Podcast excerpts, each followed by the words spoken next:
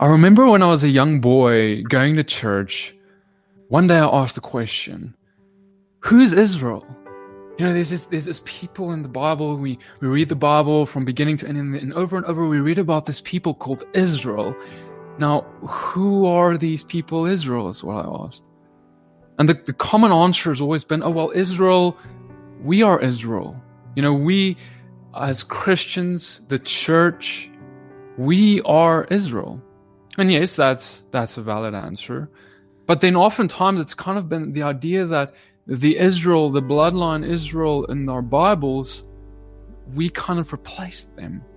We took their place. They weren't good enough for God. And we rather win, and, and now we are replacing them. And that's really what we call today in, in theological circles as replacement theology. And so today we're going to be looking a little bit at that in our Romans series where we're looking through Romans chapter 10 to 12. We're also going to ask the question, you know, why do we have unbelieving um, bloodline Jews today? People from the southern house of Judah. Why do we have them? And why did, uh, why did we read in the scriptures in Romans that, that, that God said that He put, He blinded their eyes? And what does that mean for them today and for their future? And, and what does it mean for us? So um, today, Christina is here joining me. Christina, do you want to introduce yourself to everyone? Hey everyone, of course, I'm Christina. Like PD said, we'll be jumping into Romans 10 through 12 and discussing Israel replacement theology and what it means to be grafted in, like Paul talks about in Romans 11, into the olive tree. And then concluding with Romans 12, what the heart of the matter is, getting back to the basics and the foundation. All right, so beginning in Romans 10, verse 1, we have where Paul writes, Brothers, my heart's desire and prayer to God for them, being Israel, is that they may be saved. Now, just pause in that very first verse. You think about it, this is Paul's heart's desire and prayer to God. So, shouldn't this also be our heart's desire and our prayer to God? We pray for our brothers and sisters who do not yet see Yeshua, who have not yet accepted him as their as their Messiah, to pray for them. That it's our heart's desire. That we're always praying and lifting them up to the Father. For I bear witness, bear them witness that they have a zeal for God, but not according to knowledge, for being ignorant of the righteousness of God and seeking to establish their own. They did not submit to God's righteousness. For Christ, Messiah, is the end of the law for righteousness to everyone who believes. Now, this verse, Romans 10, verse 4, for Messiah is the end of the law, is used so often to mean that, well, Messiah now takes the place of the law. We've gotten rid of the law. He's the end. He's the completion. The law is done away with. Goodbye. Adios. You know, au revoir. But that's not what it's saying at all. If you go back to the Greek, you'll see that the word end is the word telos, which more correctly means the aim or the goal, the point, kind of like in the word telescope that we have. So what does the telescope do? It it uh, focuses on a point and it reveals it, but it points to something. So, for Messiah is the goal. It is the aim of the law for righteousness. We just spoke about for, about God's righteousness. And the only way we can walk in God's righteousness is through walking in Yeshua's footsteps. He came as that example. He is the goal, the point of the law for walking in accordance to God's righteousness, not our own. And we need Yeshua and that is why it should be our heart's desire in prayer to God that the eyes of Israel will be opened to Yeshua, that they can walk in this righteousness through walking as Yeshua walked, as they see him as their Messiah. Right. It really just speaks to how the Torah or the law of God must point in every way to him. And if it doesn't, there is actually, it, it's not fulfilling the purpose of it. You know, um, just to kind of expand what you said, Christina, like tell us, I've actually looked up um, the different the, in the Strong's Concordance, you know, what it can mean. And like you said, it mean, can mean to point at or to aim like a telescope. It can also mean a continual, a custom, or end purpose. So, you know, that means for Messiah is the continual of the law, or the custom of the law, or the end purpose of the law. It's it's what it is about. You see that that's that's amazing. So he's he's not saying, you know, it's kind of interesting because, you know, like you have also heard, I've heard many people say, you know, the preacher, big preacher's up there. He's like, God is, or, uh, Jesus is the end of the law. We don't need to do it anymore because he ended it with his life. But that's actually absolutely not at all what this is saying or meaning here. And uh, it, it just, you know, and if we go into verse 3, he says, For not knowing the righteousness of God and seeking to establish their own righteousness, they're not subject themselves to the righteousness of God. You know, and he's speaking to those who try to establish their own righteousness and because they and they didn't subject to righteousness of God. Now, you know, there there are these two kind of righteousnesses at work here. You know, trying to basically depend on your own works to get saved, because he's talking about salvation here, without Messiah, and and having your works with Messiah is the other one, where he says that is the righteousness of God. That is if you have if you've got you have obedience but you have also belief in Messiah to go with that. So you know we see the this fulfillment of that that when he says that you know Messiah is the the the goal of the law.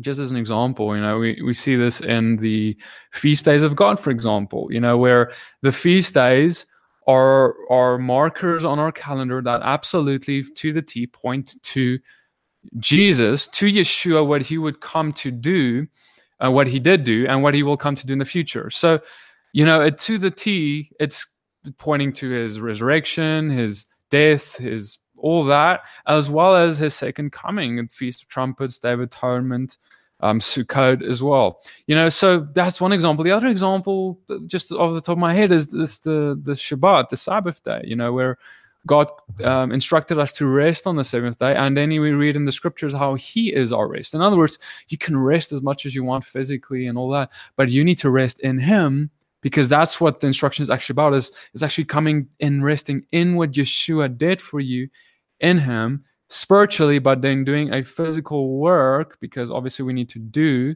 um, by keeping that instruction.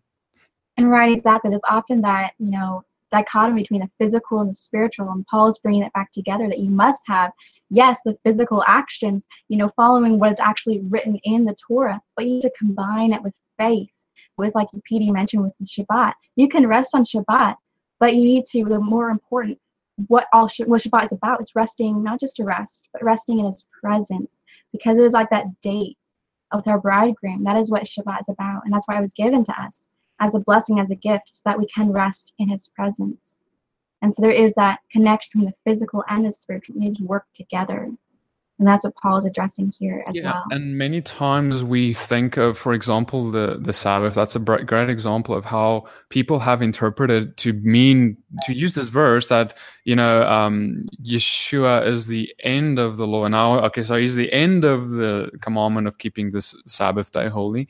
Now we just do it spiritually. We just like spiritually rest in Him, you know. But that yes we do rest in him in that way but the way you rest in him is by actually doing an action to back up what you say that means you actually physically go you put everything down you don't do your work that you do the other six days of the week and you rest and you rest in him and have communion intimacy with him that relationship you know that's people i've heard it said oh you know that's such a burden. You know, it, I'm like, well, if it's a burden to rest, I mean, if it's you're a burden to rest, sorry.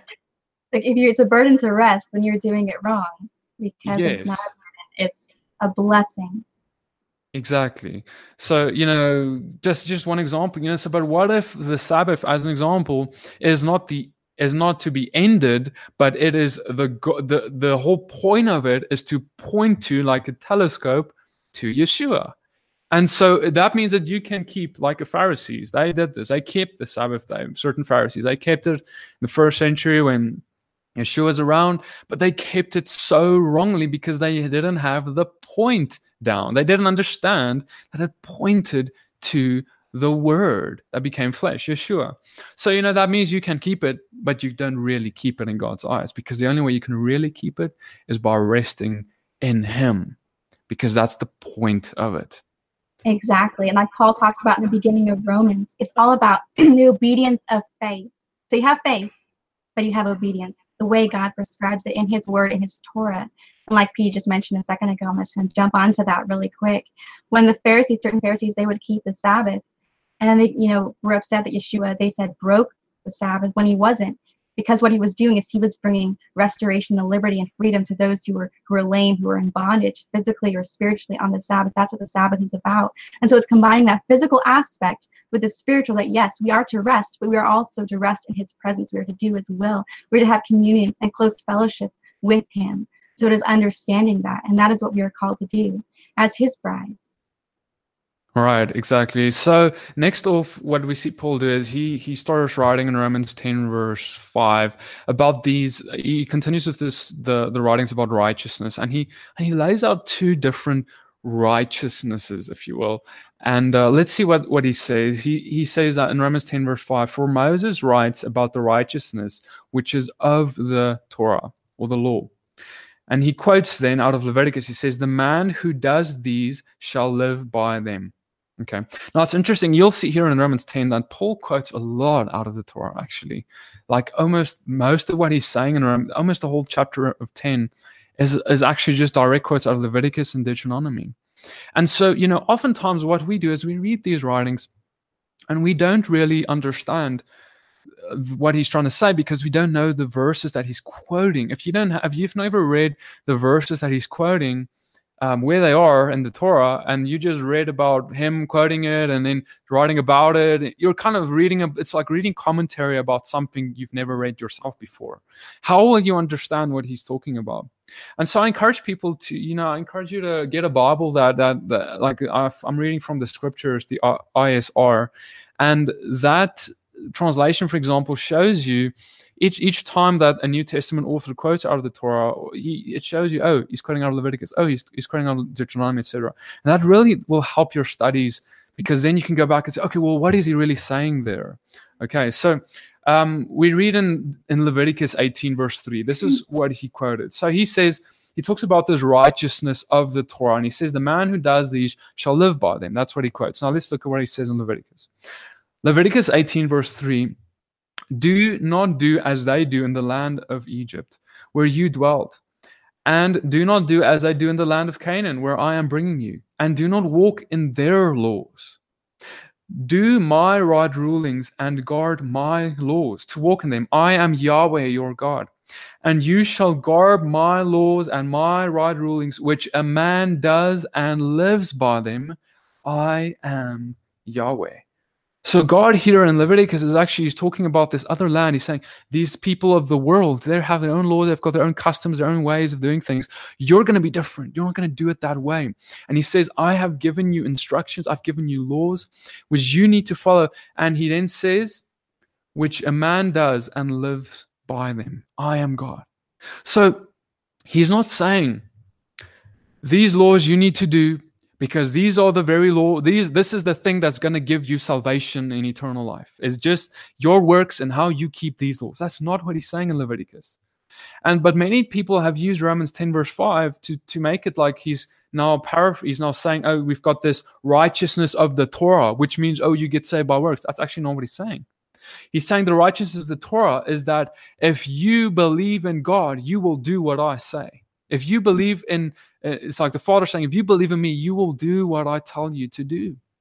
And then he goes in verse 6 and he says, Now he, he, he talks about a second righteousness. And he says, The righteousness of belief speaks in this way Do not say in your heart, Who shall ascend into the heavens? That is to bring Messiah down. Or who shall descend into the abyss? That is to bring Messiah up from the dead. But what does it say? The word is near you, in your mouth and in your heart. That is the word of belief which we are proclaiming. That if you confess with your mouth the Master Yeshua and believe in your heart that God has raised him from the dead, you shall be saved. Now, this is a very, very famous few verses. We've heard, all heard these before. But what if I told you that this is a direct quotation out of the Torah? That Paul is not coming up with something really much new here, but it's actually all just a quote from Deuteronomy chapter 30. You know, he's he's saying it sounds like he's first talked about this righteousness in the Torah, And now he says, and now I'm talking about this righteousness of the belief in, in verse 6. It's almost like he's opposing it, but I want to submit it's not an opposition to one another. You see, righteousness simply means right standing. In other words, a righteousness with God is being in right standing with Him, it's being good with God. And so let me ask you the question Can you be good with God if you are in total disobedience to His law, to His instruction, what He instructed you to do? No. You you can say, God, I believe you as much as I want, as you want, but if you do not have evidence of that in your works and your obedience, then that belief means nothing. So first, you talked about there's righteousness in uh, in in the Torah that comes by a man does it if he says that he believes in God, he shall do it and live by them. And then he's, he goes and he talks about this righteousness of belief, where he says that now the second righteousness I want you to know about is this righteousness of, of the belief where you profess with your mouth and confess that he is he is Messiah and believe in your heart. And so let's read in Deuteronomy where he got this from. For this command which I'm commanding you today, Deuteronomy 30, verse 11. For this command which I'm commanding you today, it is not too hard for you, nor is it too far off. It is it is not in the heavens to say, Who shall ascend into the heavens for us and bring it to us and cause us to hear it, so that we do it? Nor is it beyond the sea to say, Who shall go over the sea for us and bring it to us and cause us to hear it, so that we can do it? For the word is very near you, in your mouth and in your heart to do it. See, I set before you today life and good, and death and evil. You see what he just did there? He's saying the word. What is the word? Yeshua, right? He's saying the word is near you in your mouth where you confess it, and in your heart where you believe him. And then he says to do it. Because the word that he's also talking about is the word that was given in the beginning. That is the Torah given before Yeshua actually came in the flesh. He was the Word from the very beginning, and He's the Word that became flesh. And so he's saying that this word is very near you in your heart, in your mouth where you confess it, in your heart where you believe it, and he says to do it. And this is exactly what Paul is saying. He says the word is near you in your mouth and in your heart in Romans 10, verse 8. And so, what does this really come down to? Well, in Deuteronomy 30, verse 11, he says, This is the this is what he, he starts it off. He says, This command I'm commanding to, you today is not too hard, not too far off. This walk of Yeshua, this word is not too far off, not too hard for you to do. You see, many people would try and disconnect these things completely and say, well, Yeshua got rid of this instruction and this law and this word. But this is actually so in contradiction to Romans, where Paul is actually he's quoting directly from the Torah, and he is saying, This is the righteousness is that you are obedient to this, the word which I'm commanding you, that's not too far, not too hard for you. It's not over there far in the heavens where you can't get it. It's not in the abyss buried far where you can't get it. It is here today. What is he really talking about? It is a prophecy of Yeshua, where he will come in the flesh right before you, walk it out, show you what it looks like, not far off. It'll be so near, so clear. And now you have an example to follow. And so it's clear that God, that Paul is encouraging us because he's quoting directly from Deuteronomy. And so, you know, just to just to if we just it'll, it's interesting, you know, if we just go a little bit further back in the, the from the verses what he quoted. So he quoted from um, around Deuteronomy 30 verse 14. But if we go to Deuteronomy 30 verse 10, we read this.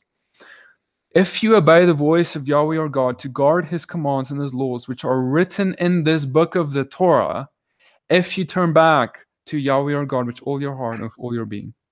So this is where he talks about this are the laws.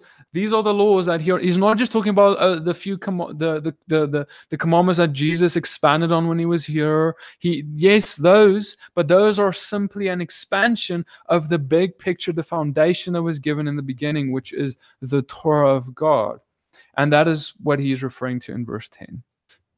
Exactly, as Petey was saying, a lot of times we see this like this weird um, separation between well Torah and then Christ. When there's really what Paul is saying, they're directly connected. There is that unity between this this um, parallel he's drawing.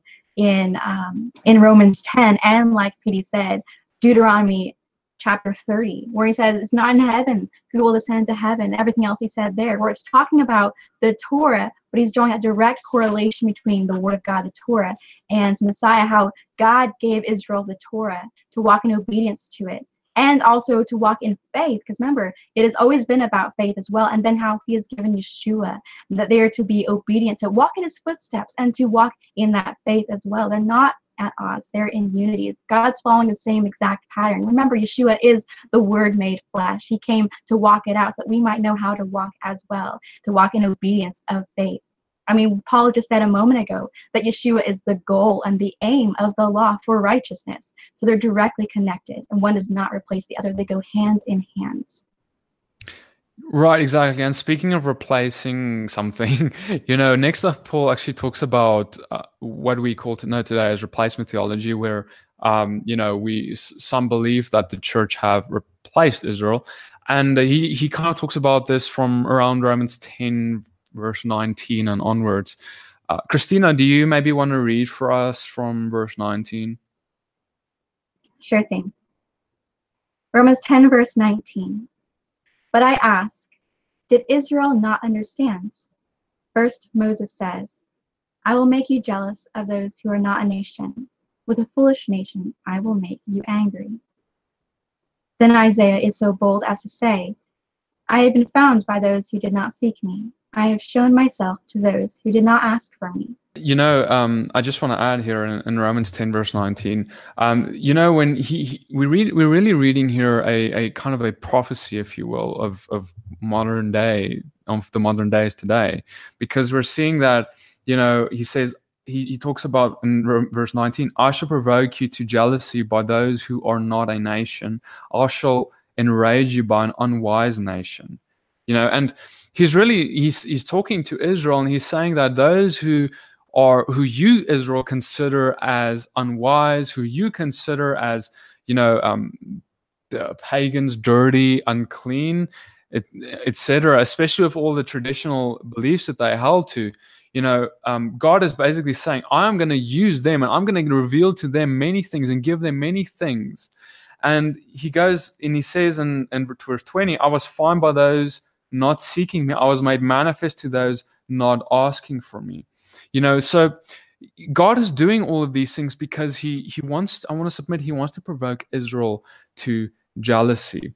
And this is really um not the end goal like in that that's he God is like I'm getting rid of Israel and now I'm giving it to this other people and now I'm and that's it.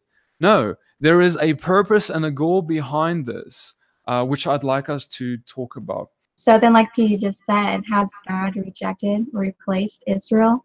Well, Paul wants to answer and say, I ask then, has God rejected his people? By no means. For I myself am an Israelite, a descendant of Abraham, a member of the tribe of Benjamin. God has not rejected his people, whom he foreknew. Right, and in verse eight, he he says that you know, has God given them a spirit of of deep sleep, eyes not to see and ears not to hear unto this day, you know, and that's exactly what obviously has happened. We see that Israel today, they you know, their eyes are closed. They they can't. Many of them they can't see Yeshua, and even though there is a great revival happening and and many eyes are being opened, we see that this these shut eyes have been prophesied. You know, it shouldn't really surprise us, but God has a plan.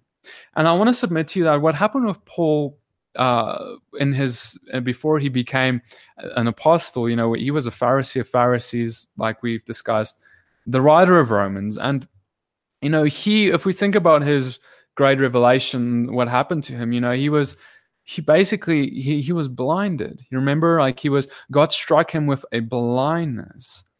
And only after being struck with that blindness was he able to humble himself, see how he has fallen short because he had a lot of introspection to do and repentance. And then God sent a, a disciple to heal his eyes.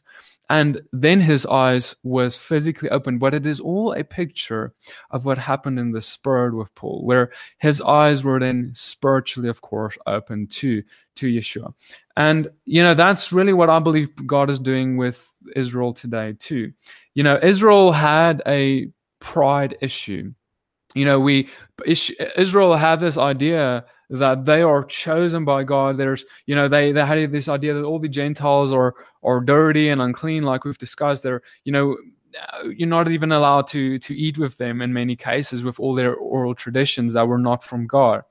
And so this pride issue, I want to submit that that was this is one of the reasons that God chose to do this because just like Paul had an incredible amount of pride that kept him from seeing Yeshua, that's what's happening today in much of Israel. And we see that um, I believe that Israel, Israel, when Israel um, humbles himself in the same manner. In other words, when God will, when they see their blindness, when they realize it, humble themselves and repent, their eyes will also be opened. We read in in uh, Isaiah because uh, we actually see in Romans 10 verse 8 again Paul is again quoting from the prophets here and he's quoting from Isaiah when he says that they have eyes not to see. So let's see what he says there. He says in Isaiah 29 verse 18 And in that day the deaf shall hear the words of the book and the eyes of the blind shall see out of gloom and out of darkness and the meek ones shall increase their joy in Yahweh and the poor among men rejoice in the set apart one of Israel. You see, he says not the big leaders and not all. He actually says those who are who make themselves the least, who humble themselves. And that's very similar to what Yeshua called anyone who wants to follow, how he called them to follow him. We or to humble ourselves and follow him. And similarly, in Isaiah the prophet, he says, hey, it's going to be the meek ones, the poor among men, who will rejoice in the set apart one of Israel and so this is part of it i believe that god is he he he wants to he's he's kind of we he we had this israel who was so um, prideful because uh, because of how they were you know this chosen people looked down on the gentile if you will the goyim but then God is like, you know what? I'm going to lift up the Goyim. I'm going to lift up the Gentile. I'm going to bless the Gentile with many things, knowledge and a revelation of, of me. And then I'm going to let Israel see how I'm blessing the Gentile. And then Israel will be provoked to jealousy to follow that. Their eyes will be opened and as soon as they humble themselves in that place. Cool. You, um, Christina, do you want to read from Romans 11? Now I am speaking to you, Gentiles. Inasmuch then as I am an apostle to the Gentiles, I magnify my ministry in order somehow to make my fellow Jews jealous and thus save some of them.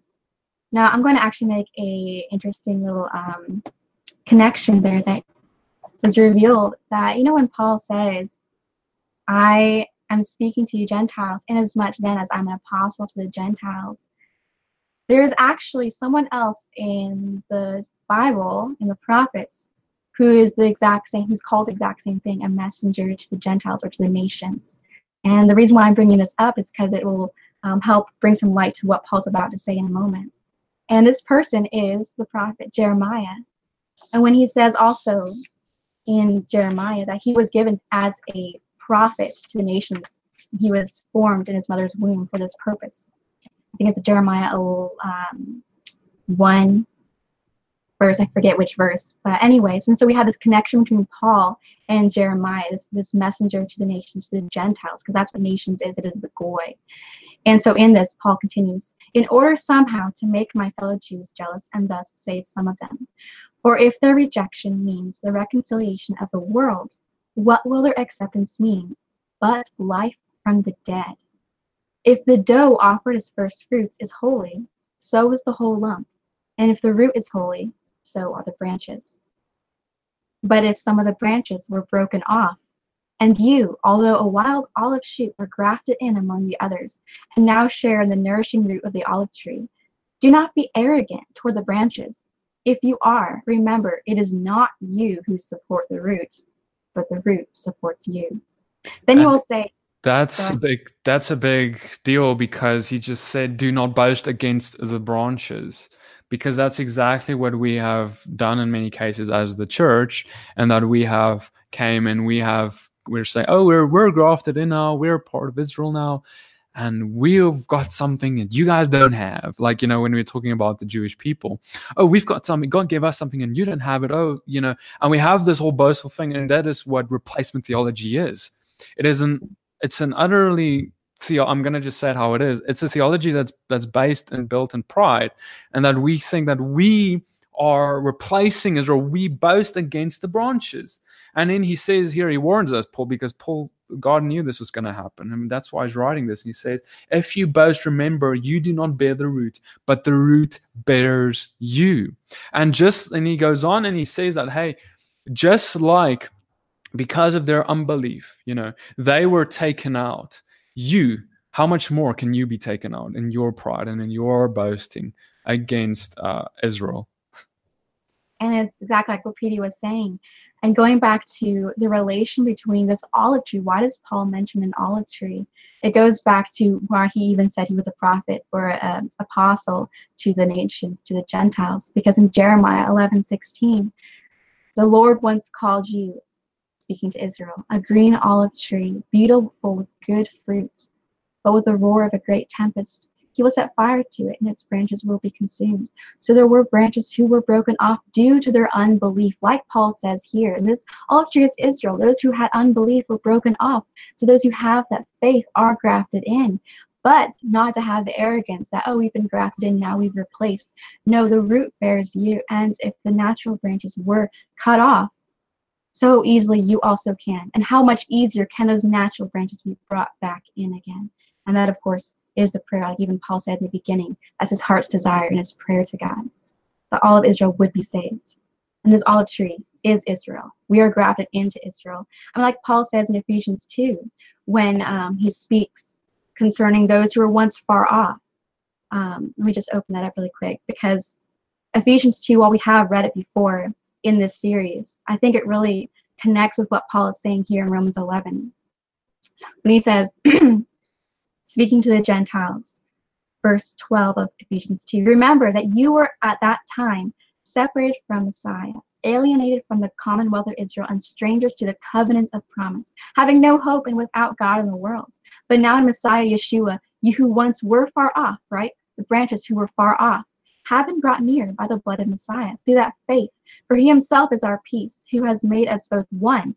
You become part of that one olive tree. There's not two brides. There's one bride of Messiah. There's one God. Shema Israel, Adonai Eloheinu, Adonai Echad. Hero Israel, the Lord is your God. The Lord is one. One God, one bride, one olive tree. But now in Messiah, you who once were far off have been brought near by the blood of Messiah. For he himself is our peace, who has made us both one and has broken down in his flesh the dividing wall of hostility by abolishing the law of commandments and express in ordinances. Now, these commandments and ordinances are not the Torah. Those are the man made walls of hostility between, like we talked about earlier, Jew and Gentile, that had that Jews could not fellowship or have any type of um, communion with Gentiles, like we have in Acts 10. Peter could not go to the house of a Gentile. That were man made rulings, man made laws made by certain authorities and the Pharisaic authorities, uh, from like the house of Shammai, like we talked about previously, that were not in Torah. But Paul is saying here through Yeshua, through faith, through coming in, being grafted into Israel, through faith, that man made wall of hostility has been broken down because there is to be one olive tree, one man. So then you are no longer strangers. You are no longer um, branches from a wild olive tree, right?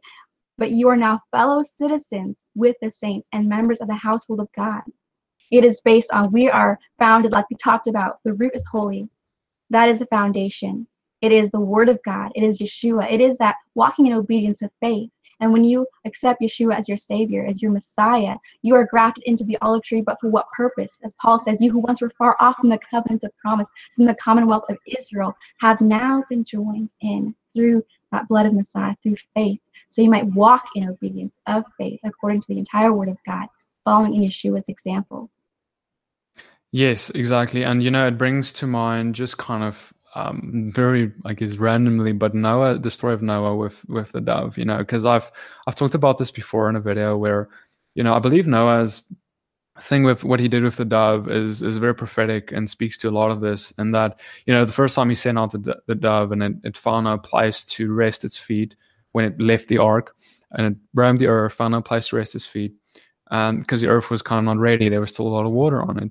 And then it returned, and then Noah sent it out again, and then the dove did rest, found rest, and it actually came back with an olive, uh, a branch, right? And you know, and then he sent it out again, and the dove never returned. And so, you know, we see this whole idea that um, the the the dove, when it was sent out the first time, found no place to rest. It's like when we rejected, the, or when Israel rejected the Spirit um, on Mount Sinai, uh, when God wanted to to pour out His Spirit. But then the second time, you know, at Mount Zion, you know, with the um, what we know as Pentecost, Shavuot, um, the the Holy Spirit was poured out. That was like when the dove was sent out the second time and did find a place to rest. And you know, we see this olive branch there. You know, it's that picture that what you've been talking about, Christina, with you know the the olive tree and how we are then kind of we are grafted. It's a picture of how we are grafted into Israel, grafted in, and this is all there. We have this this revelation of the truth. We have this revelation of the Spirit the truth on Mount Sinai, the Spirit on Mount um, Zion, it was poured out. All of this, the combination of this, is what God gives gifts us with, and the purpose of it is to walk in the fullness of Messiah in order to to to provoke the Jews to jealousy and to you know, if if the, the let's think about it this way: that Yeshua he said, "I did not come but for the lost sheep of the house of Israel. I came for those who are part of Israel." Right, and uh, this is now um, uh, physically, spiritually. I come but for the lost sheep of the house of Israel. Did he do? Did he say that and all that just to leave us with all these amazing things we have today, like the Spirit and the truth, just so that we can shove the physical line of Israel aside and say, you know what? I'm sorry, God forgot about you. No, no, no. The point, Yeshua, the whole point that we have it, one of the biggest points is that we may display it to them and love them in to this kingdom. You know, so honestly, if if um if we are if, if, I say a Christian or someone who believes in Yeshua, but they they have a hatred for Israel or anti-Semitism or anything like that, I'm immediately going to question the legitimacy of their belief because the Messiah that we are to we are following was not like that. He we need to understand that one of the primary reasons that we have what we have as uh, as believers is to provoke Israel, Jew, non-Jew, but Jew especially even to jealousy. Right, and then um, in Romans 11 verse 25, uh, Christina, do you want to read for us from there? Lest you be wise in your own sight, I do not want you to be unaware of this mystery, brothers. A partial hardening has come upon Israel until the fullness of the Gentiles has come in. And in this way, all of Israel will be saved. Now it's interesting when Paul talks about this, this mystery He talks about. I mean, we love mysteries, right? So, what is this mystery? A partial hardening has come upon Israel until the fullness of the Gentiles has come in. Well, it's actually interesting because if you go back to Romans 9, Paul talks a little bit about this exact same thing this mystery of the Gentiles, the fullness of the Gentiles, and all of Israel being saved. What is what does this even mean? And what is he talking about? So, for the fullness of the Gentiles, let's go back to Romans 9, verse 25. We're just going to go a little bit of a backtrack just for a moment. 925. As he says in Hosea, Paul's quoting from the book of Hosea, I will call them my people who are not my people.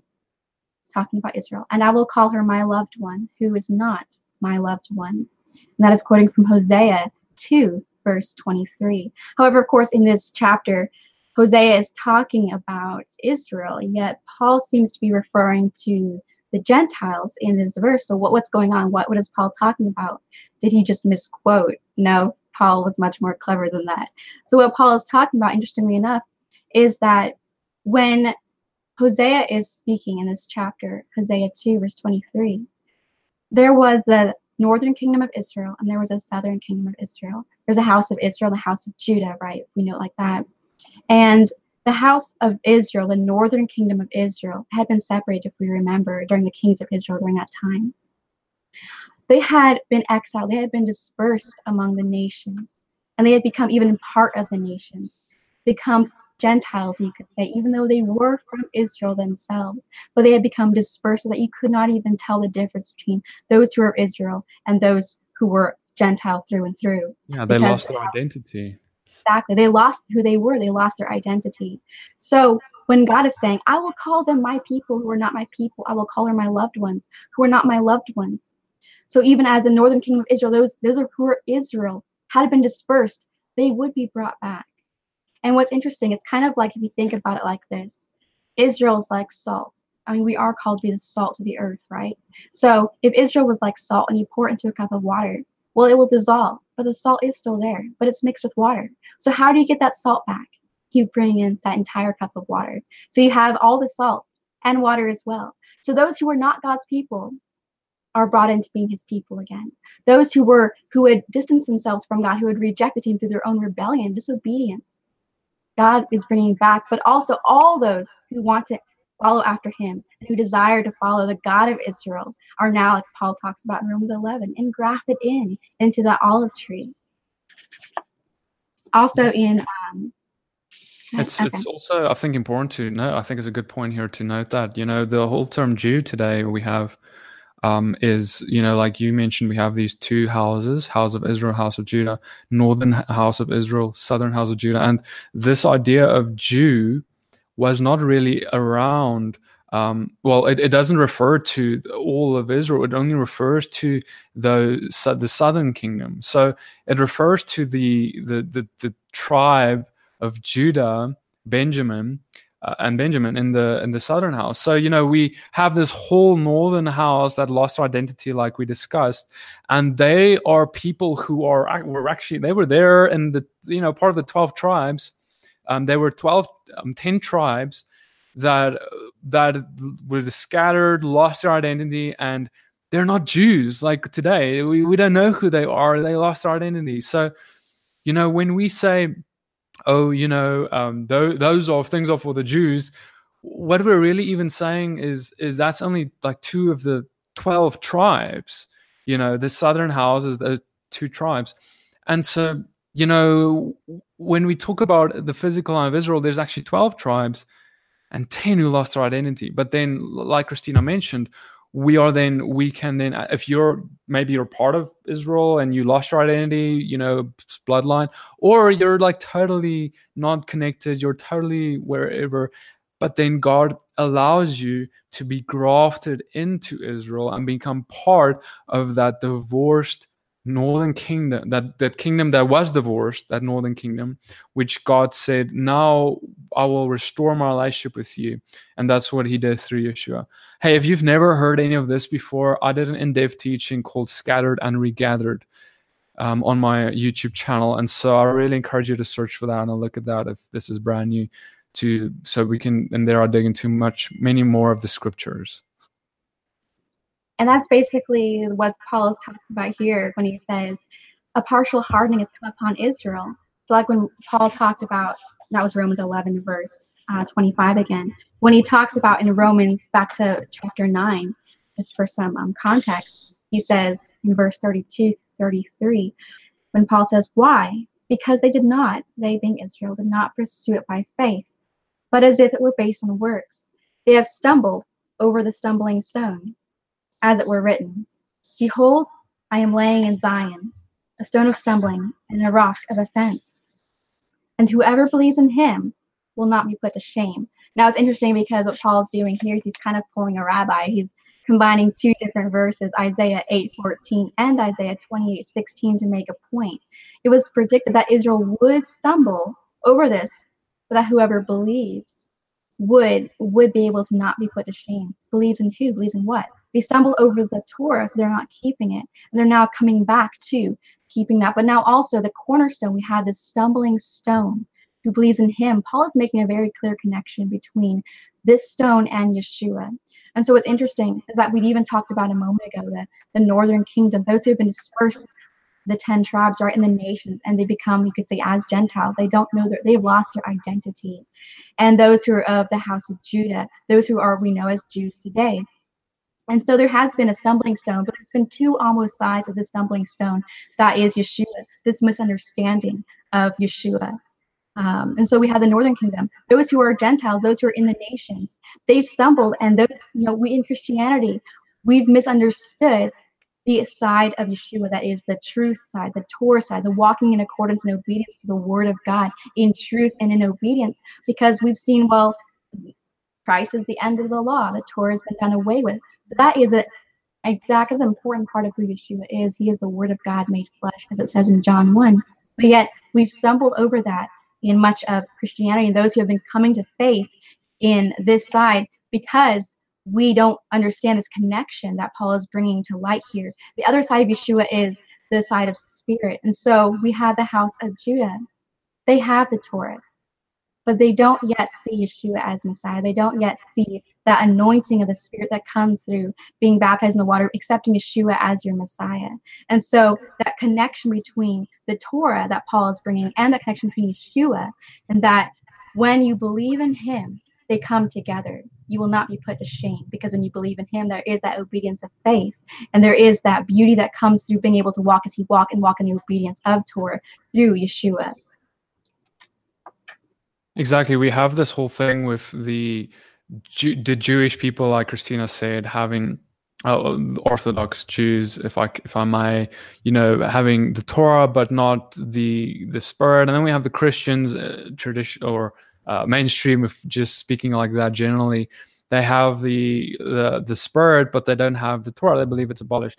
And you know but god is changing this so ama- in such an amazing way in these days. You know we're sitting like we had this like this this person of who is following the Spirit and being led by the Spirit and who is obedient to the Torah and the truth of Father. We had this person, this believer in the first century. You know, we the disciples all did this. Yeshua all did this.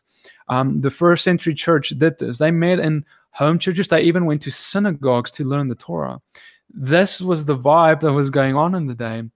But then, you know, many things went wrong. We had the Catholic Church come in and throw out many of the things causing division between Jew and Gentile. We had anti Semitism.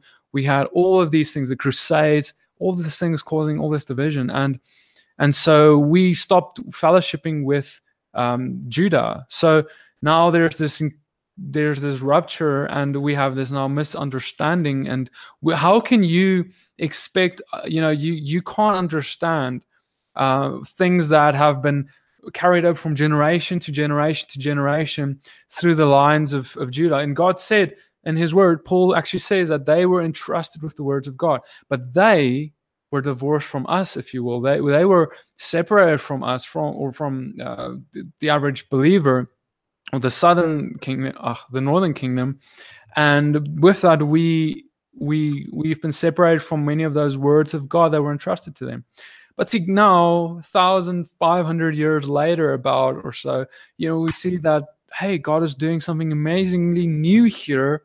I, I think that that it's new, but it's old. You know, the it's it's it's it's a first century thing, but he's doing it some he's restoring things that were stolen and lost from us um, in this age. And that is why this is so exciting, guys. And that's why we are even making these videos and speaking because about these things because this is something that God is doing all across the world.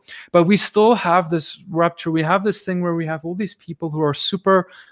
God is doing like this heavy, amazing outpouring in terms of spirit, where people are going and doing amazing things in the spirit, casting out demons, healing the sick, and doing all these things. And but then in the other side, and then we have another group of people like getting revelation around the Torah and, and, and the law of God and returning and saying, Hey, these all these instructions that we've never been taught in church or we need to actually be obedient to. And and see, but right now it's very segregated still.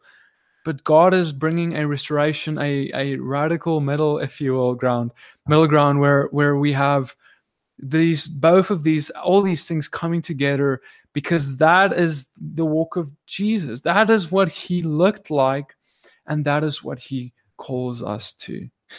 Cool. You wanna go on with for us, Christina?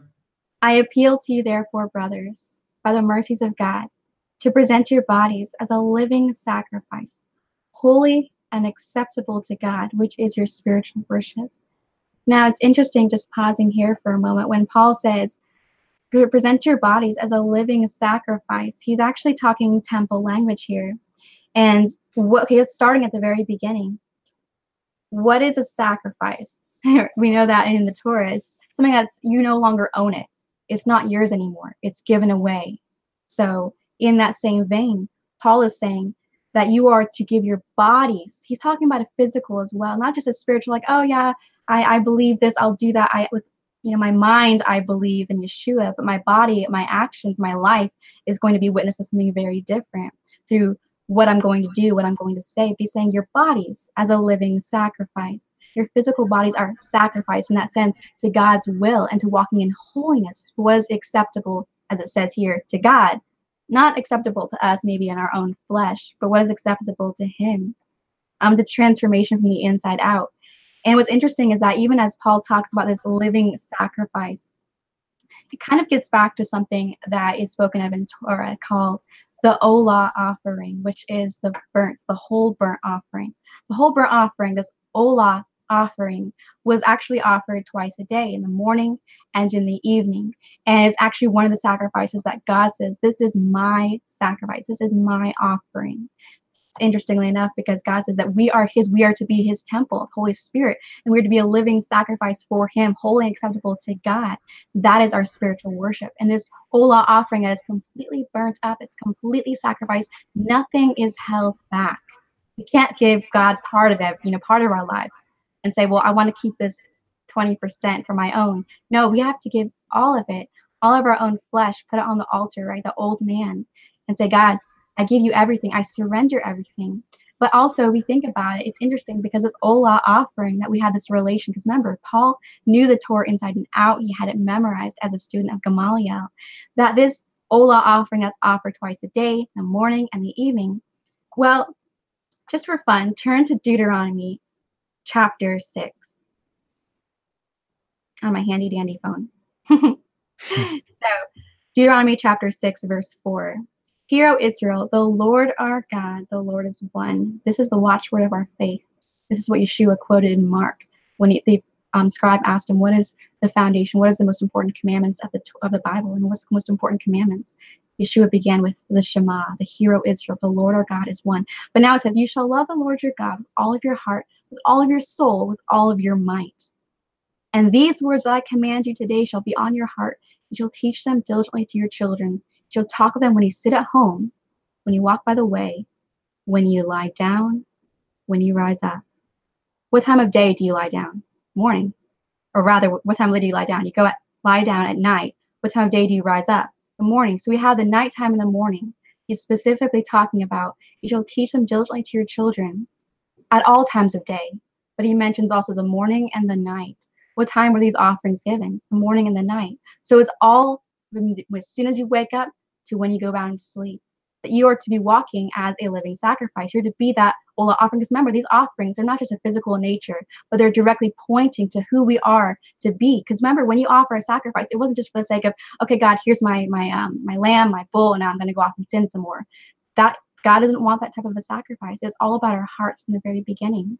It's all about our relationship with Him. That we bring these sacrifices in repentance and so that we can show our love for him, that we desire to walk in that holiness with him. And so, even as he says that in Deuteronomy 6, you shall teach them diligently to your children, you shall teach them diligently to your children. So that's not just your own self. Is something you shall exemplify to everyone you meet, to your families, to your children. This this walk of holiness, that we don't become arrogant or self-righteous in our own personal journey, but that we're walking in that humility as well, and that love, because everything is based on love. As it says in the beginning, love the Lord with all of your heart, soul, mind, and strength. And that is what this living as is a living sacrifice, holy and acceptable, acceptable to God. It is not just to our own flesh or to our own what's acceptable to us. Remember, when we rewrite the word of God to what works in our own um, desires and opinions, like the book of second opinions. This is my opinion of what I want to do and what I think is acceptable, but no, what is hmm. actually written in the Word of God and in the Torah. And that's kind of what Paul is drawing us back to, even in the sacrifice, and now relating us with that same sacrifice. That we are to be a living sacrifice. Obviously, we're alive, but we're to live with our bodies holy, set apart, as God says in Leviticus 20 and 19. Be holy as I am holy. So it is his standard of holiness, not our own, that we are to to live to. And of course, this is a call not just for, for pastors, for missionaries, or for those who especially see themselves in leadership. This is for everyone. We are to have this walk that we are sacrificing our flesh daily when we rise up and we lie down. It is not something we can do once a week when we go to church or when we go to synagogue. We can, you know, we can become holy then. This is a daily thing. This is not just once a day, even. This is all throughout the day that you begin the day with this and you go to sleep with this exact same concept. But of course, we can't do this on our own strength, but through Yeshua, through His Spirit and His grace. Yeah, and it also, you know, I love what you brought up and said about the, the temple and service and all that, because we also, if you think about it, you know, Yeshua, he was a living sacrifice, okay? He came to die for us. He put his life on the line for us. And but he is also the high priest. And he calls us then to be a living sacrifice, like we just read in Romans. And then we, he says, You are also priests. And now it's interesting because in the the Levitical priesthood, what would happen is you had the temple service, and the the the, the we have a we had a priest who was there to keep the fire burning continually. He had to make sure, hey, this sacrifice, it's going and it's, you know, he has to take care of it. And then the high priest would come in to kind of check up on him in a way, like kind of to make sure that he uh, he's doing his job, you know. And similarly, you know, it's kind of like the high priest is the administrator. The high priest is in charge. He's making sure everything is going uh, according to plan, if you will. Um, but this priest, he's got this sacrifice that he has to take care of um, too.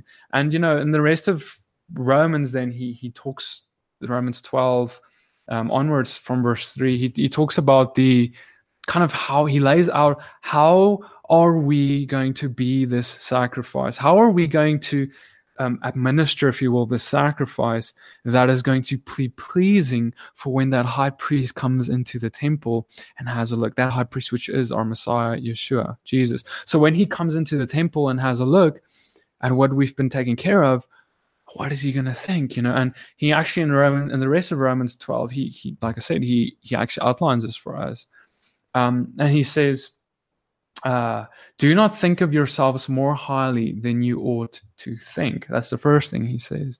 Now, it's interesting because, you know, it also brings to mind that thing of we're all members of one body. You know, we're, we have, we have, and he talks about how the arm and the leg and, eh, you know, the eyes, and there's no part that is more important than another. And each part has a different gifting or purpose and do not boast against one another or think that you are more important. That is one of the first things that he lays out in, in, in telling us how this sacrifice ought to be, you know. And it's interesting because it's really about pride. It's about being humble. He says, Be humble, do not be prideful. It's one of the first things he says.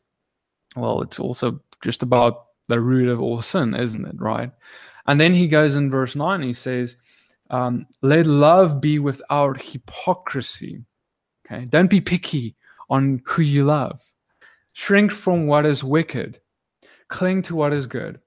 In brotherly love, tenderly loving towards one another. In appreciation, giving preference to each other. Not idle in duty. Do not be a priest who is idle over his responsibility of keeping that sacrifice burning continually. In other words, you need to be burning continually. Like Christina mentioned, that sacrifice that you need to give your body up, every part of you, everything you do, say, think, everything you need to give up to burn continually for him. Do not be idle in that duty. And he says, Be ardent in spirit, serving the master rejoicing in the expectancy, enduring under pressure, continuing steadfastly in prayer, imparting to the needs of the set apart ones, pursuing kindness towards strangers. Oh, now it's getting hard. Bless those who persecute you, bless and do not curse. And you know, this is exactly something that he's also addressing what was going on in the day because the Pharisees believed that we yeah they believe you need to bless uh, the your neighbor and love your neighbor and all that but they considered their neighbor the guy literally who was living next to them or the guy who was sitting next to them in the synagogue or you know that was who their neighbor was but they, this is actually talking about a different kind of neighbor too.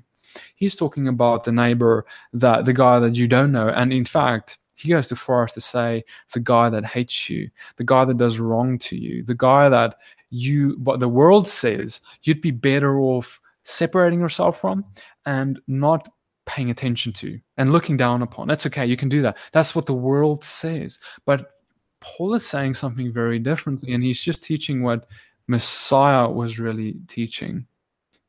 Mm, exactly and everything hinges what you know paul continues to say in this chapter chapter 12 on those first two verses when he says to be a living sacrifice because this is what it means. This is like the heart of the matter that he's been leading up to what you know walking in obedience of faith is. It's that like being that living sacrifice in holiness what's acceptable to god.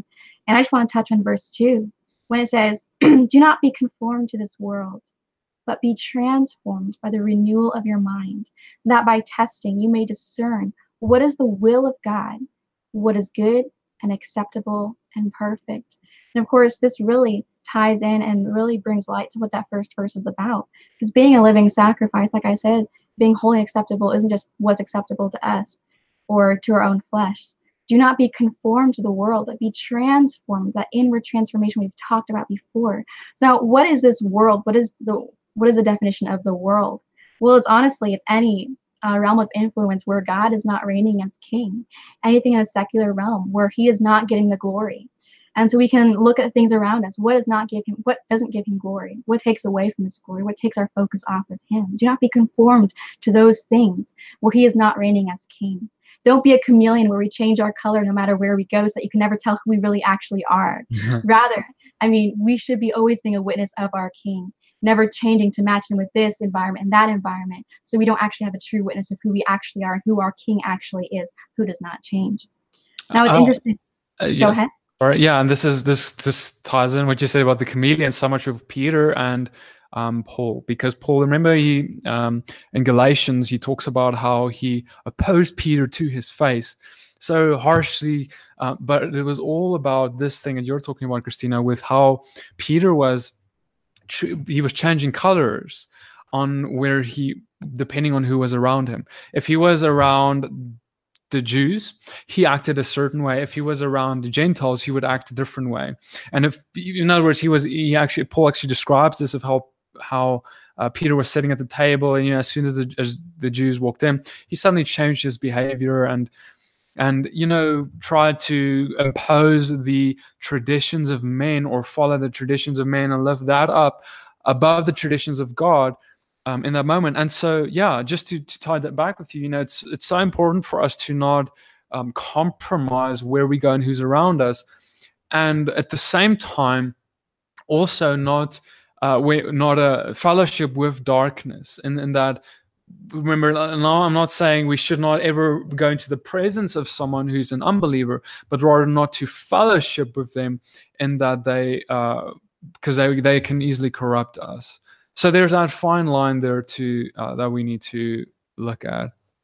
Exactly. So you not do not be conformed to the world you can be a light to the world. That's what we're called to be a light on a hill. So that where there is darkness, that our light, which is really Yeshua's light in us, that it brings light to that darkness. But do not be conformed. Do not be in a place, do not put yourself in a place where you'll be tempted to become like them because you want to fit in. And that's very easy. That's our human nature. We want to fit in, we want to be accepted. But you cannot be conformed to this world because then you become part of the world. You are no longer a light.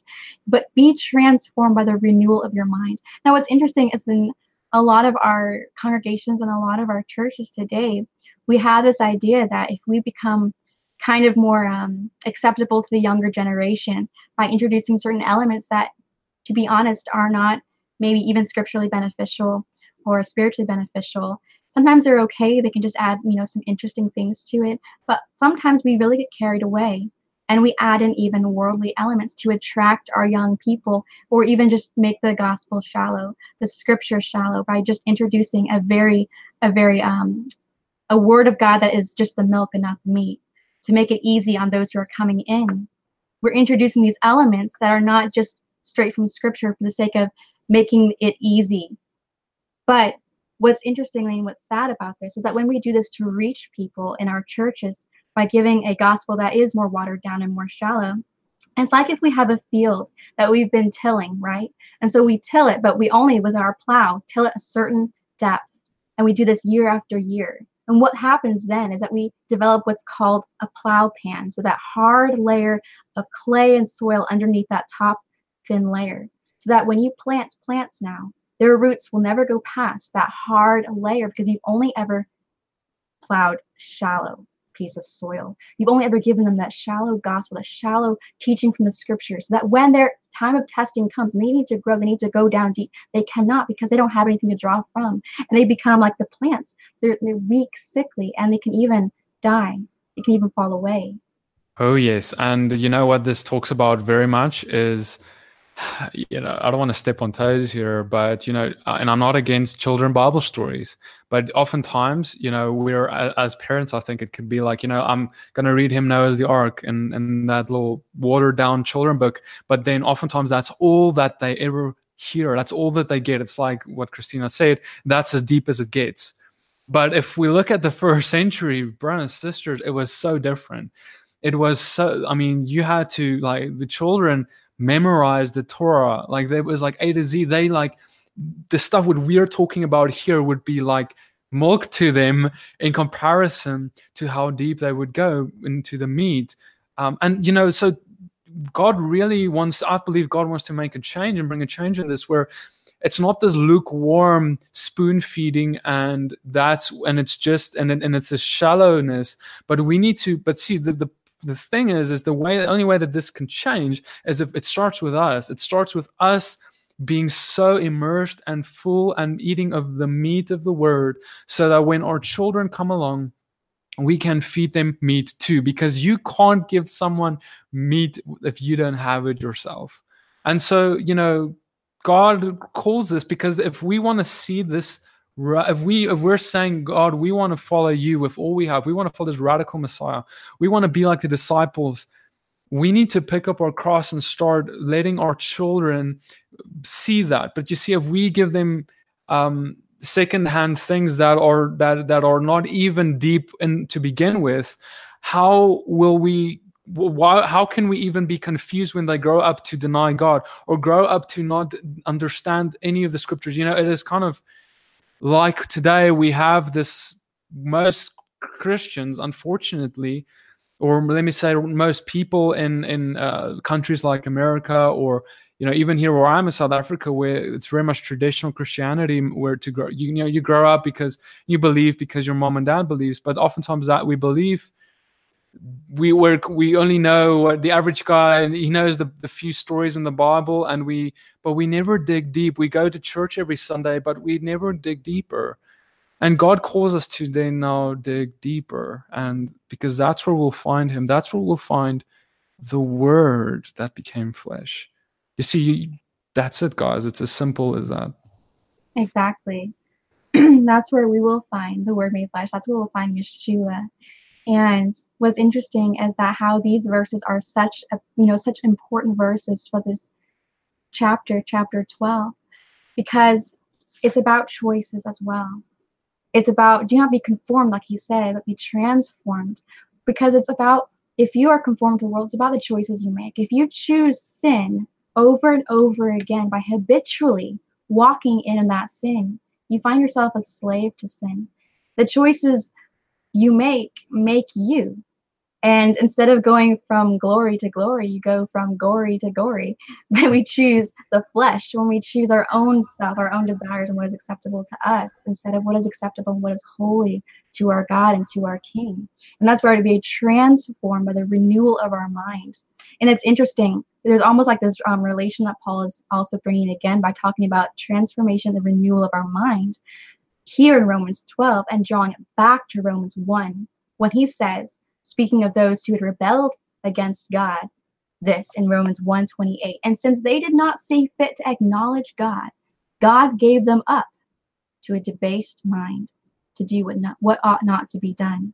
Because they rebelled, because they disobeyed, habitually walking in that sin by being conformed to the world, they were given over to a debased mind. But God is saying, or Paul is saying here, um, do not be conformed to the world. You have a choice to be given over to a debased mind or to be transformed by the renewal of your mind, a renewed mind. That by testing, you may discern what is the will of God, what is good, acceptable, and perfect. And when you have this, you're walking as that living sacrifice, sacrificing yourself daily, right, to His will, to what is acceptable to Him and not being conformed, but being transformed, then each of the following verses will fall into line. That is when you cannot be arrogant, not be prideful, but walk in that love and humility in the giftings that God has given you because you are not being conformed to the standards of the world, which will say, well, my way is better than your way. I'm better, you're less. No, God is holy. God is king. It's all about him. It's not about me. I desire to serve him and to walk according to his will in his acceptable will and his holiness, and to teach others to do likewise in that same humility and love. And even as Paul talks about coming to the end of chapter 12, when he says, um, Romans 12, verse 9, let love be genuine, abhor what is evil, hold fast to what is good. You know, oftentimes we'll say that we love our brother and our sister, and we're speaking the truth in love, but we'll actually be speaking the truth in love while hitting them over the head with the Torah or with the Word of God, uh-huh. because we actually have put ourselves on a pedestal that we've got it, you don't. Let me show you what's right. Hit you over the head, smack. But let love be genuine without hypocrisy, like P said, without fakeness. That it is truly that we desire to see them come to understanding of the truth and the Word of God, but that it is not us who convicts or speaks. It is the Spirit we can be a vessel, but in the end, it is the Holy Spirit who speaks, and that we must be willing but humble servants, humble vessels as well in that same mm. vein. And like he also says, abhorring what is evil, holding fast to that which is good. We talked about earlier, do not be conformed to the world. So when that says, do not be conformed, don't just dislike certain things that we know draw our attention away from God. That would be temptations to us. Don't just dislike them and put them off to the side. When Paul says abhor, hate them with everything in you, with your entire mind and body, as it spoke of in Romans 12, verse 1, right? Your body is to be a living sacrifice, be transformed in your mind. That gets back to when you give over your body, which is your actions, your life, your witness, and your mind. That goes back to Deuteronomy 6, when he says, Bind these words around your arm, so our actions, our life, our bodies, everything we do, and bind them around your forehead as our minds, what we believe what we take into our mind and our heart into what we walk in now because our mind influences our actions. They work, of course, hands in hand. And these go directly together. We are to abhor, we are to detest what is evil, what goes in contrary to the word of God, to the Torah. Because remember, what is sin? Sin is lawlessness. Sin is breaking and walking in disobedience to God's word, to his Torah, which is holy, righteous, and good, as Paul says in Romans 7 we get to abhor that but to rather hold fast to what is good. Now hold fast doesn't mean okay we it's interesting the words paul uses. He doesn't say hate what is evil love what is good. Rather hate abhor detest what is evil and hold fast with everything in you to what is good. Do not let go. Do not let go. Hold tight to what is good every day like we talked about we're Deuteronomy 16 in the morning and the evening. The Olah offering is every day. Hold tight again and again. Do not let go to what is good because that is with the Torah. That is the words of life. Yeshua, he came to give us the word of life, to expound on this. And we know Yeshua came as the word of God made flesh, which is the Torah, the which Paul says in Romans 7, like I just said a second ago, which is holy, righteous, and good. Hold fast to what is good. And that is our calling as believers in Yeshua. Exactly. And, you know, it really, the combination of that is how we treat other people. It's, it comes down to, you know, what greater love is there than a brother who lays down his life for another, right? And so that's where it comes down to. But how much more love is there if he lays down his life for an enemy or someone who dislikes him, you know? And this is what Paul gets to. He says in verse 20, Romans 12, Um, instead, if your enemy hungers, feed him. If he thirsts, give him a drink. For in so doing, you shall heap coals of fire on his head. You know, the other day I heard about a fellowship who they they still hold on to this belief that you know, oh, we don't have to do these things for people we don't know, like good things. We don't have to, um, you know, f- you know, the feeding the the, the sick, uh, feeding the hungry, um, healing the sick, and doing all these things. Those are things that we do in our fellowship for our brothers and sisters. Um, because that's who our neighbor is. But I'm telling you, that is not what love is. How easy is it to love someone who you who loves you? It's easy, okay? It, it is love, but it's an easy love. Um, but loving someone who you have no, who is a stranger, who who you don't know, who is a bad person, maybe even who mistreats you, who mistreated someone you love, wh- whatever.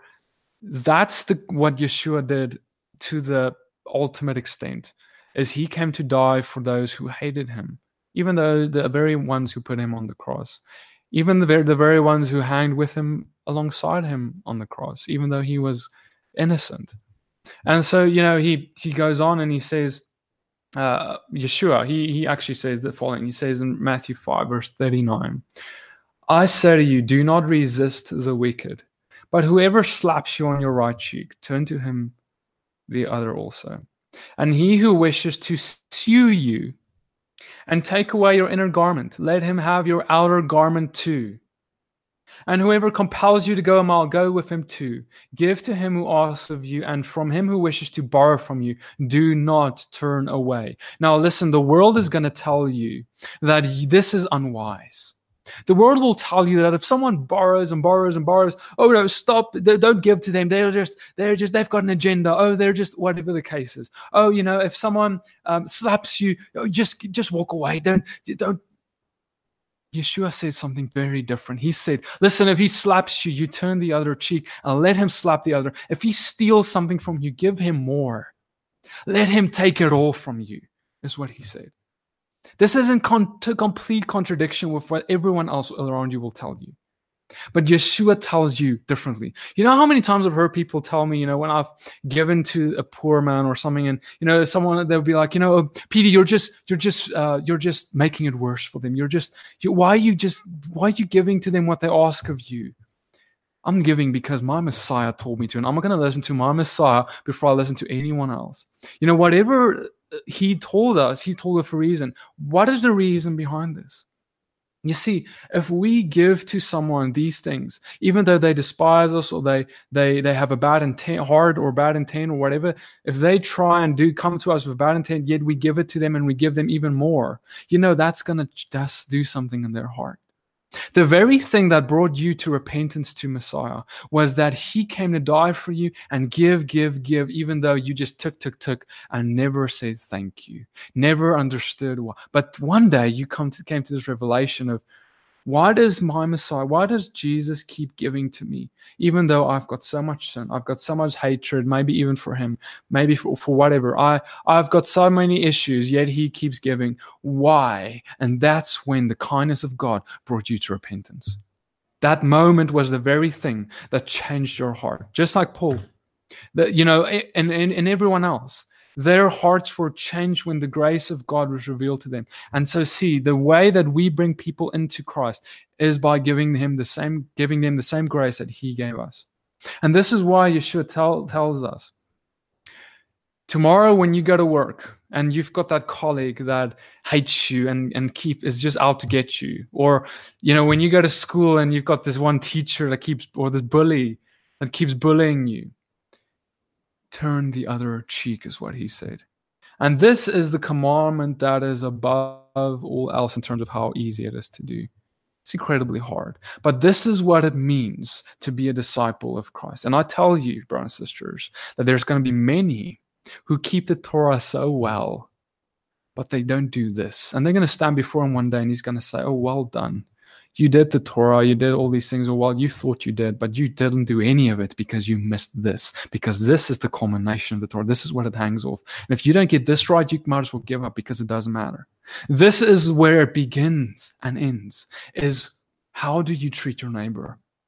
And when you get this right, if you get, if you're able to dial yourself to a place where you can be like, turn the, oh, you slap me here, slap me here, that's fine. Then you're actually, only then you're able to actually keep anything else, anything else. The Sabbath, the feast days, the whatever else, all these other things, everything else we're talking about on this channel. And, you know, eh, you'll only be able to keep it if you can love your neighbor. And so this is why Yeshua talked about this more than anything else and he resisted the Pharisees because their hearts were so far from this thing, even though they upheld the law and said, Oh, how well we keep the law.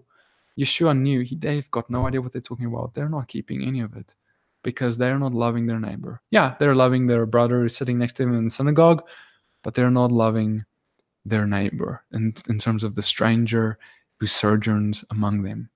Instead, they're calling them unclean and tossing them aside. And so I just I want to just read one more verse here. He then says, You have heard it was said in verse 43, You shall love your neighbor and hate your enemy. But I say to you, love your enemies, bless those cursing you, do good to those hating you, and pray for those insulting you and persecuting you. You see, when he says, You have heard it said, love your neighbor and hate your enemy, he's talking about a, a traditional, uh, man made teaching that was going around. It's not a God's word. It's not in the Bible anywhere. Man-made teaching was going around. He's saying, "You've heard that said." I'm telling you that is you're missing the whole point. I tell you, bless those who curse you, those who persecute you, those who hate you, and and and do things for them, love on them. Exactly like P just said. when people disagree with you and people persecute you, you don't go right back and and curse them or um, say things you should not as a believer in Yeshua. That would diminish the light you have because they said it, so I can say it now too. Doesn't matter. I've heard this, and we've seen this on you know on websites on the social networking realm, um, where we've lost sight of what our goal is. Remember, we're running a race. In this race, the goal is Yeshua, and we should never lose sight of that.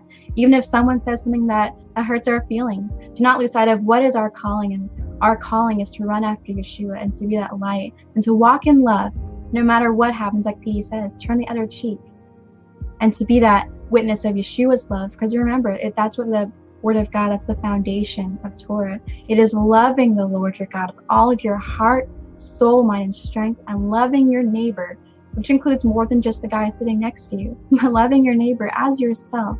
And even as Yeshua said, giving up your life for that person, setting your life in the line just to be a light and a witness, to love that person in humility and kindness. And because really, our lives are our ministry. Every step and every choice we make depicts who we serve. And that is sometimes the only gospel people will see and will ever read is your actions towards them. And who do you serve? That is reveals in how you live your life and the choices you make, the places you go, and what you do. So are we being witnesses of our King? Or are we being witnesses of our own fleshly nature? That like we have that choice, like Paul said earlier, we have the choice between being transformed the renewal of our minds or being given over to a debased mind. The choices that we make make us. There's this connection always between the spiritual and that physical, with the actions in our, our lives being witnessed, but we must have it grounded in that faith, and that love, because remember it goes goes back to that first thing paul said in the beginning of romans obedience of faith we need to have both combined not just simply walking in the written word of the scripture the torah like certain pharisees were doing they kept it perfectly the written but they had none of the spirit none of the faith none of the actual heart of the torah. And that's why they could tell yeshua oh you broke the commandment of sabbath when you heal someone when actually the Sabbath is all about restoration. It's all about bringing freedom and healing. You must have the heart, the spiritual aspect with your physical actions as well. They go hand in hand. And this is what Paul is bringing to a point here in Romans 12 as he's drawing them together because this is our calling. As we are called to be a holy priesthood, a chosen people, we are to walk according to his word, walking in Yeshua's footsteps, walking in the obedience of faith being living sacrifices, like we talked about, not being conformed to this world, but being transformed by the renewal of our minds, abhorring what is evil, pursuing and holding fast what is good, loving our neighbor, loving the Lord, and being witnesses of who He is, who our King is, spreading His kingdom of restoration, which is also, of course, extending His message of invitation to all who desire to come in, to be grafted in to his kingdom, to be part of that olive tree, be part of Israel, Israel of faith who follows after God and who desires to serve him in the obedience of faith. Amen. And on that note, thank you guys so much for sticking through with us. Um, I'm so excited about this. I know this has been a long one, um, but thank you for sticking through. Um, we I have good news in that way, though. Next week we're going to be doing only two chapters because we're, we're actually getting to the end of the series, and uh, we're we're going to be doing Romans chapter 13 to 14. And so, if God wills, we'll see you next week. And thank you so much for sticking through. I we want to encourage you, you know, with how we ended this is that, you know, go and tomorrow and this week, when you go, go and love your neighbor and the stranger who sojourns among you, the man who does not know God, the man who knows God, but, or the man who thinks he knows God, whoever it is, go and love on them despite how they treat you. You see, see it this way if someone mistreats you, that is the, an amazing opportunity an opportunity to show them an uncompromising, radical love that only God can fill you up with. And so tonight, when you go into your secret place, you need to go and you need to ask God to empower you to go and do this. Because I believe there's a lot of people listening to this message right now who have people in their lives that can come up right now in your mind who are are, are hurting you or um, you know wherever they are in your life and you just feel like you just want to kind of hurt them back you know? That's kind of the natural reaction. That's what the world will tell you. I'll tell you tonight that god calls you to act differently and in that way go and love them radically even though they mistreat you.